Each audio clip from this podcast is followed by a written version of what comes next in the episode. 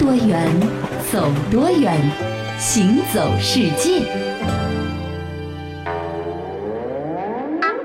行走世界，大家好，我是一轮。各位好，我是贾云。哎，说起这个墨西哥啊，呃，我想大家应该都听过这个国家的名字，对不对？是。可是除此之外，你还知道一些别的东西吗？我知道啊，墨西哥的美食，墨西哥鸡肉卷，对吧？啊，这是好像是咱们国内才有的一道菜，你知道吗？是吗？哎，就是在国外的相关的连锁品牌餐饮店里面是没卖这个菜。真的。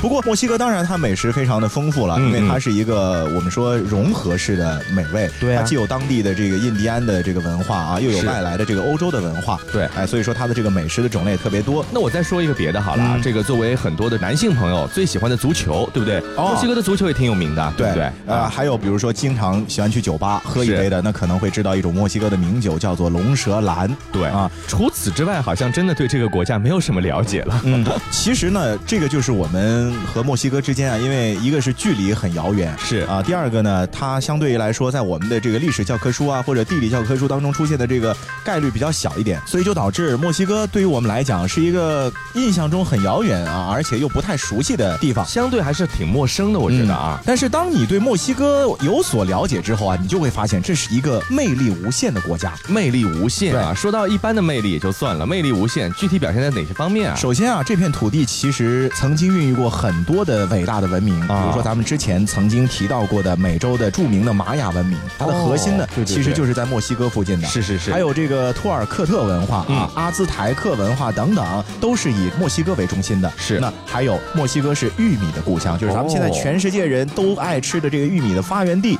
就在墨西哥。嗯，是生活在墨西哥的古印第安人呢，培育出了玉米这种品种。是，另外在不同的历史时期啊，墨西哥还被人叫做是仙人掌的国度，嗯，白银王国，浮在油海上的国家等等。总而言之，这是一个资源丰富、历史悠久的古国。是，呃，你说到这些古国呢，我觉得一方面来说呢，是一。个文化的传承啊，但是它毕竟离我们的这个生活和我们生活的这个时代比较遥远哈。我在想，是不是有一些什么样的比较标志性的一些东西，可以让我们马上想到墨西哥？你比如说，现在我们到墨西哥去旅游的话，可能会带一些纪念品。哎，有些什么样的标志性的纪念品或者特色吗？那当然有了。说到墨西哥的特色的话，我相信啊，各位应该都曾经看到过。呃，特别是在这个世界杯的赛场上面啊，就是墨西哥的球迷方阵啊，每一个人头顶上都会几乎有一顶标志。性的这个草帽哦，对对对啊，墨西哥的这个大草帽呢，可以说是墨西哥的标志。有这样的一句话说，有墨西哥人的地方啊，就会有这种大草帽。嗯，所以说这个草帽在墨西哥人的心中地位，就好像是一种文化的象征了。对，我在想，其实，在咱们中国很多地方啊，尤其是一些这个农村，呃，这个农民伯伯戴草帽的现象呢，是非常普遍的。那墨西哥这个草帽和我们的草帽有什么不同吗？啊，当然不同。首先是你看它的这个样子啊，就和我们的不一样啊。经典的这个墨西哥草帽呢，是用棕榈叶或者是其他植物编成的宽边尖顶的草帽。嗯，它这个边宽到难以想象，就是比你的肩还要宽的程度。哦，就是特别大，对吧？对啊。那为什么要设计成如此宽的样式呢？是啊，是因为啊，在墨西哥啊，阳光照射非常的强烈，嗯，而且气候呢相对来说是很炎热的。嗯，那么农民在劳作的时候，只有戴着这样的草帽呢，才不会被晒伤。而且呢，因为它的面积大，又起到了一定的遮阳和散热的效果。哦啊。所以戴着这样的帽子呢，最早呢是用于这个实用的目的而诞生的。那现在呢，在墨西哥的工艺品市场呢，你还可以看到很多就是专门去经营这种墨西哥草帽的商贩。嗯，但是他们卖的这个草帽呢，就不是卖给农民伯伯的了，而是卖给游客的。是啊，而且这个现在的墨西哥草帽的种类可以说是五花八门，有的大到像一面鼓一样的，可以给你挂在墙上，就像地毯一样啊，其实是一个装饰品。对啊，小的呢戴在小手指上就正正好好，也是个装饰品，对吧？反正总。总而言之，如果你到墨西哥旅游却没有去买一顶地道的墨西哥草帽的话呢，这墨西哥啊，你算是白去了。嗯，那说起墨西哥草帽啊，还有一段非常有意思的小故事。在西班牙人来到墨西哥之后，当地原住民渐渐发现，他们那原本让人引以为傲的印第安文化，在强势的欧洲文明前显得势单力薄。眼睁睁地看着自己的历经千年沉淀下来的传统文化一点点被蚕食，被年轻人遗忘，墨西哥的原住民们既心有不甘，又显得无可奈何。唉，墨西哥的年轻人们越来越崇尚欧洲式的生活，咱老祖宗留下的规矩都快忘得一干二净了。这可如何是好呀？哎呀，老大哥啊，你也别心烦了，这儿孙自有儿孙福，未来的事儿咱们也管不了，也没法管，算了算了。好，哎呦，漂亮，精彩，精彩呀，好棒，好棒，好厉害，好厉害，我加油，加油，加油！哟，今天外面这是怎么了？这么热闹？咦，我怎么还听到了西班牙人的声音呢？他们可是从来不光顾我们这儿的呀。长老，我们今天可算是给咱墨西哥长脸了，西班牙人都佩服的五体投地呢。还有这事儿？不会吧？真的真的，我们墨西哥队在骑术比赛中大败西班牙队，西班牙人的骑术可真是臭，我们随便派个人就把这些自以为是的西班牙人看的是一愣一愣的。这可真是给我们墨西哥人长威风，骑马这运动啊，必须推广，让西班牙人再也不敢小瞧我们。就这样，为了摆脱西班牙人的歧视，也为了给墨西哥争一口气，一批批技艺精湛的墨西哥骑手们诞生了。随着墨西哥骑手队伍的不断发展壮大，专门的墨西哥骑手服装恰罗和宽檐容貌也随之产生。一八九四年，一支由十二名墨西哥人组成的骑手队伍首次到美国表演骑术，演出取得了空前的成功。六年后，墨西哥骑手们跨越半个地球来到法国演出。同样是好评如潮。随着越来越多的墨西哥骑手到各国演出骑术，大受赞誉，那些身穿恰罗礼服、头戴宽檐帽的墨西哥人形象也留在了世界人民的心中。那在这个世界上呢，其实有很多的国家，他们的特色啊，都是头顶上的那顶帽子。嗯，咱们刚刚说到的呢，是美洲的代表墨西哥。对，其实墨西哥的这个草帽文明到什么程度呢？他们当地还有专门的一种叫做草帽舞，是可以比肩阿根廷的 tango 啊，嗯，呃，巴西的这个桑巴呀，是是一样的啊。这墨西哥的草帽舞也是闻名世界，特别有特色。对，那我们接着再把视线转向亚洲，其实，在我们的亚洲，我们有一个邻国，嗯啊，和我们呢，我觉得也是有着非常紧密的关系的。嗯，它就是越南。哦，说到越南啊，其实很多去。过越南旅游的朋友就会有这个印象，在越南的大街小巷，你也会看到一顶一顶非常有意思的帽子。不过这其实不叫帽子，而叫斗笠。哎，好像是用竹编的，对吧？就看上去更硬一些啊。这个说到斗笠啊，其实是越南传统文化的一个不可分割的部分了啊。是，呃，因为越南的这个天气呢，常年都是属于气温高啊、湿度大、雷阵雨特别多的。嗯。那所以说，戴上斗笠的话呢，既能够用来遮阳，又能够避雨。休息的时候啊，还可以当扇子扇风。对，在缺少口袋的时候呢，斗笠还可以应急，就是倒过来它就是个背篓，哦，就可以容器，对吧？就可以装啊瓜果呀、蔬菜都可以放里面。对对。另外啊，在以前啊，通常呢，越南的女孩子都是比较害羞的嘛，嗯，就和咱们这儿一样啊，是大家闺秀这大门不出二门不迈的啊，这个容易害羞，嗯，呃，所以说她害羞的时候呢，就会用斗笠啊，把这个脸给挡起来，就不让你看到她那个娇羞的样子，就像这个纱巾一样，对吧？对啊。那据了解，越南的斗笠这历史真的很悠久了，嗯，在两千五百年到三千年前啊。越南斗笠的形象呢，已经是刻在了当地的这个玉镂铜鼓以及陶城铜缸上面啊，嗯，可以说是伴随着越南民族的诞生而一直延续到今天的一种习惯。嗯，我在想，刚才说到了这个墨西哥的草帽啊，还有斗笠，它们其实都有一个共同的功能，就是说遮阳，对吧？防晒。其实我在想，这个既然有叫草帽的，也有叫斗笠的，它一定有它的不同点和区别。比如说它的工艺啊，或者它的材料有没有什么不同呢？那当然了，其实就算是越南的斗笠啊，也不是就一种样式。嗯。而是五花八门的，哎，它是根据越南的地理位置有不同的划分。比如说，在越南的南部和中部的这个斗笠呢，形状啊是圆锥形的，嗯啊，然后用料呢一般都是用这个棕榈叶，而且它会把这个叶子啊染成白色或者漂白。哦，所以你到越南的南部和中部去旅游，你会发现它当地人戴的这个斗笠都是白色的，而不是黄色的。是是。嗯，那到了越南的北部呢，它的这个斗笠就变成了平顶的了。嗯，那一般呢是跟北部的传统。的服饰奥黛啊，一起配套的是那奥黛是一个女性传统服饰，对，有点类似于我们现在我觉得是唐装和旗袍就是相加，反正就是那种类型的吧。是是啊，那么我在想啊，其实我们到这个越南去旅游的话呢，也会去关注到一些这个旅游的纪念品，对吧？呃，如果说你到那个地方很热，你也会买一顶斗笠戴在头上遮阳，有没有什么特别好的推荐呢？那当然有了，其实，在越南啊，生产斗笠最著名的这个地方叫什么呢？叫做顺顺化。哦，顺化是一座古城，有着很久的历史了。是是。那在顺化的几乎每家每户啊，都会有斗笠。出去的时候，不管是到哪里去，也不管是天气如何，头上戴着斗笠的人呢，你可以是随处都能见到。嗯，顺化的斗笠为什么会比别的地方要高出一筹呢？就是因为顺化的斗笠，它不仅仅做工精细，质地也非常的考究。嗯，一般的制作者都会非常用心的在各层竹叶上面啊。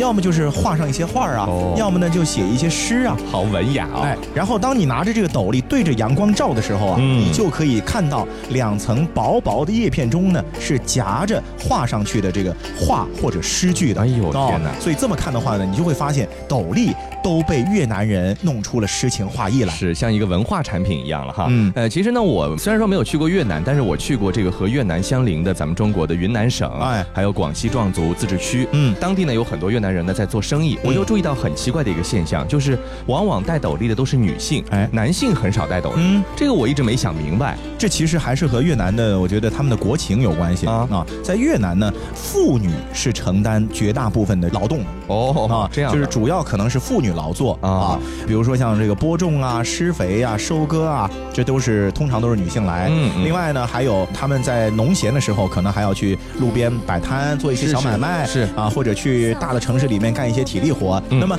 在越南这样的一个气候环境之下呢，斗笠就显得很实用了，也很方便。所以说，就越南的女孩子们、妇女就特别的喜欢戴斗笠。是，所以说不是说男士不怕晒啊，而是男士在外面的这个机会本来就比较。少对吧？是的。那其实我看到这个斗笠，它其实是挺大的，一圈一圈。但这个圈数是不是也有什么讲究呢？当然有讲究。其实你如果仔细数的话，你会发现越南的斗笠呢，一般都正正好好是十六个圈，大一点小一点不行吗？就少一圈都没有的。为什么呢？其实这跟一个越南版的牛郎织女的故事有关啊。什么叫越南版的牛郎织女呢？就是牛郎织女咱们是一年一见，它越南版的牛郎织女呢是这个一个月一见，就是每年只有在月亮最圆的时候啊才能够相见，就比咱们的牛郎织女要稍微好一点。好一点，那为什么呢？是因为他们两个地方就是相爱的两个人啊，家里实在距离的太远了。哦哦，这山路十八弯呢，有的好转了。是是是，哎，所以就是一个月见一次面就很难得了。呃，不是周末夫妻，是月末夫妻。月末夫妻，对吧？那怎么样能够维系住两个人的感情呢？女孩子就想了个办法，嗯，就是给他编一个自己做的斗笠，哎啊，然后呢，十六个圈就正好代表他们相见的那个日子。哦，啊，就让这个男孩子一直记住嘛。是，然后心里面时时挂念。所以后来呢，大家就被他们俩的这种异地恋故事所打动。所以后来越南这斗笠就全都是十六圈的了。对对对，我在想是不是现在也可以做一些这样的产品啊，或者是旅游的纪念品，情侣两个人互相买一个，对不对？这样的话也可以预示着爱情长久。当阳光再次回到那飘着雨的过境之南，我会试着把那一年。的故事再接下去说完。当阳光再次离开那晴朗的过境之南，你会不会把你曾带走的爱，在告别前用微笑去归还？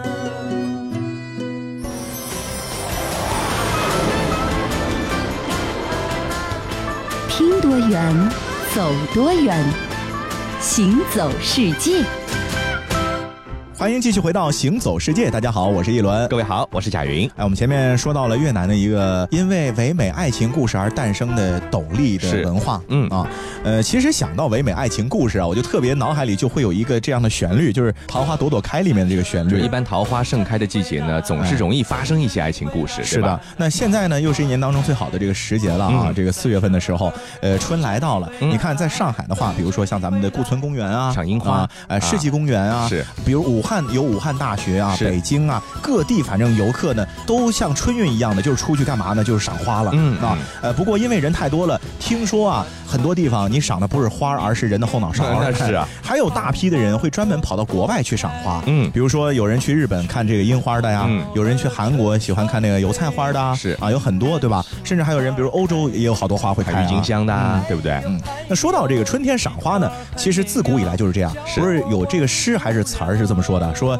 春有百花，秋有月，嗯，夏有凉风，冬有雪。对呀，那不光是今天的人啊，古人其实也有更多的这个赏花的需求，因为他们没什么娱乐活动，对不对？那我在想啊，这个赏花无外乎就是对着那个花看，他们也没法自拍，也没法给花拍照，他们怎么赏啊？哦，那我跟你讲，历朝历代啊，首先喜欢的这个花啊不一样，嗯，第二呢，他们流行的赏花风潮啊也不一样。哎，你比如说，中国真正开始形成全国范围内的赏花风潮呢，其实要到唐朝，哦，就是晚的。唐朝之前呢，基本上赏花这个习惯只有在王公贵族当中才有，嗯，民间是不流行的。哦，一直到了唐朝呢，才开始出现了比较成熟的花卉业。嗯，而唐朝最火的花卉就是咱们现在的国花，嗯，牡丹。牡丹国色天香，对吧？它其实也挺符合李唐王朝的那个气场的，就是雍容华贵的，对吧？哎，是的。有一种说法说什么呢？说这个牡丹啊，其实是从芍药嫁接演变过来的。是是是啊，而且牡丹的这个样式，谁给它一锤定音的呢？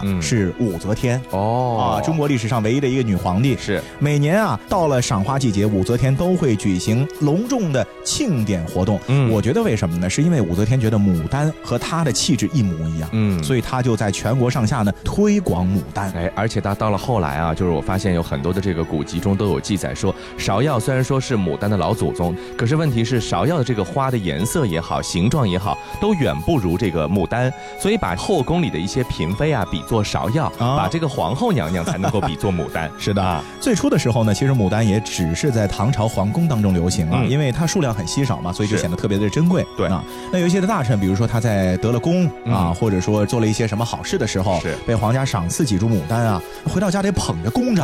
哦，这就不是说你随便往花园里面一插就可以了。那后来呢？随着文化人士还有这个僧侣各种各样的迁徙的人呢，把牡丹带到了全国各地，这个牡丹呢就开始变得普遍了啊！全国老百姓都能看到了。那有一个什么样的现象你可以发现呢？就是歌颂牡丹的诗，唐玄宗的时候呢只有六首，到了唐宪宗的时候就有一百多首了，就一下子多出来，哎，一下子多。那证明你至少看的人多了嘛？对，不然怎么会有这么多诗呢？是啊，呃，牡丹呢由此也就在民间唐朝的时候呢流行了起来。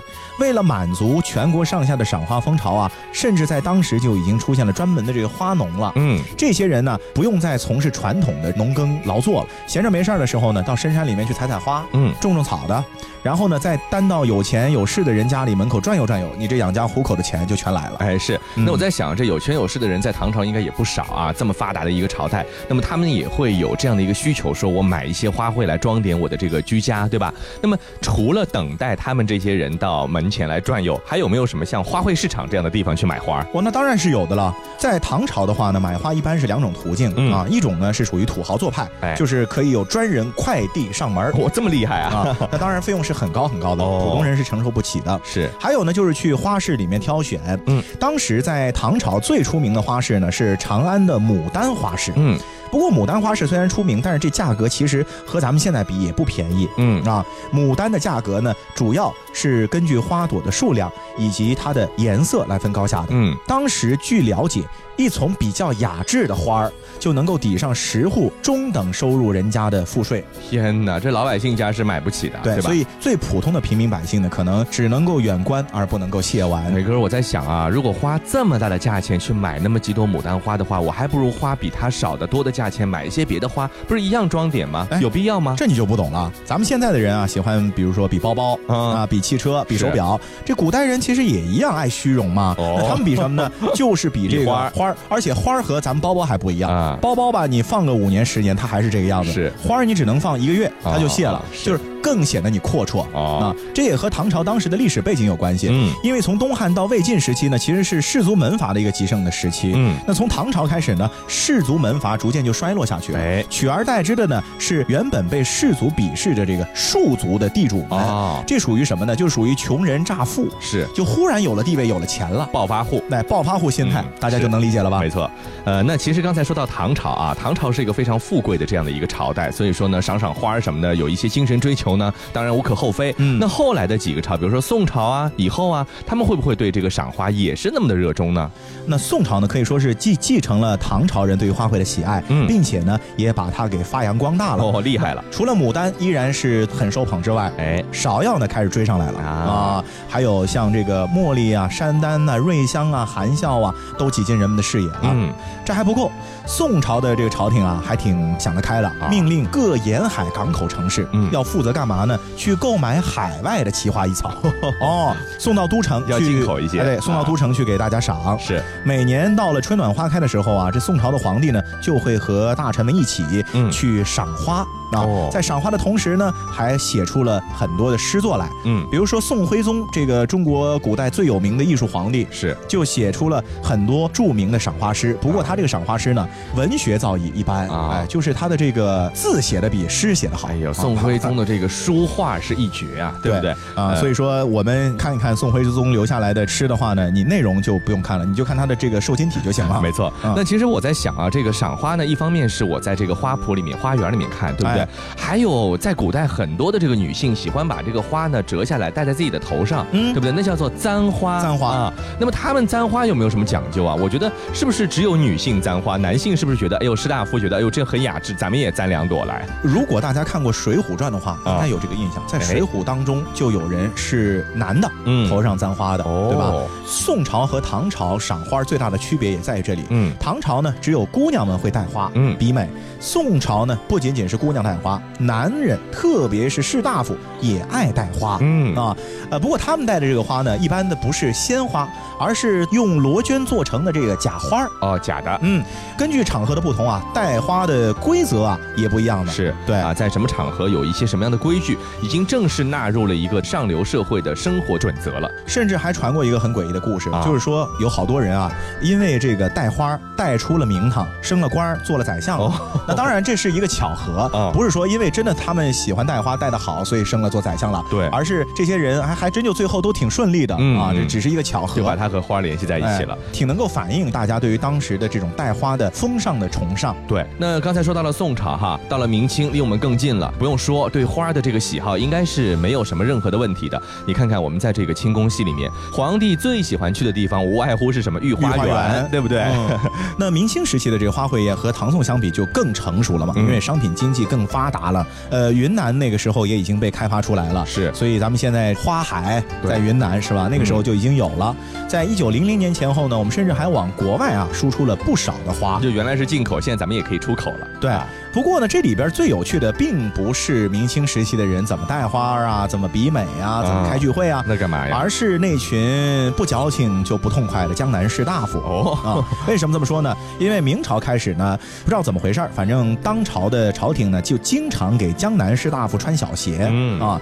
在明朝的中后期啊，朝廷的党争呢非常的激烈，文人的生活呢其实过得并不太舒服。是。那到了清朝，接连都会有什么文字狱啊、科场案啊，各种各样的事情。接二连三，就导致民间就流出了这样的一个感慨：说探花不值一文钱，就是你考取了功名又怎么样呢？可能过了一个礼拜、两个礼拜，你就又回家做普通人了。连探花都不值钱，别说什么进士秀才了，对吧？满肚子的墨水，很多人闲着没事干，怎么办呢？当时也可以开专栏，开专栏啊，开专栏，就有很多文雅人士为了彰显身份的重要性，就把这个花卉啊，硬生生的写出了人格魅力。哦，这真是把它拟人化了啊！比如说清初的戏剧家李渔。鱼是这么说花的：春花俏美人，秋花更俏美人。春花俏美人之已嫁者，秋花俏美人之待年者。春花俏美人之绰约可爱者，秋花俏美人之纤弱可怜者。就是把不同季节的花比作了不同的这样的形态的美人，对吧？除了对鲜花这个想象力很丰富的，是还有和鲜花喜欢交朋友的。比如说，很多人都说梅兰竹菊是花中四君子，是吧？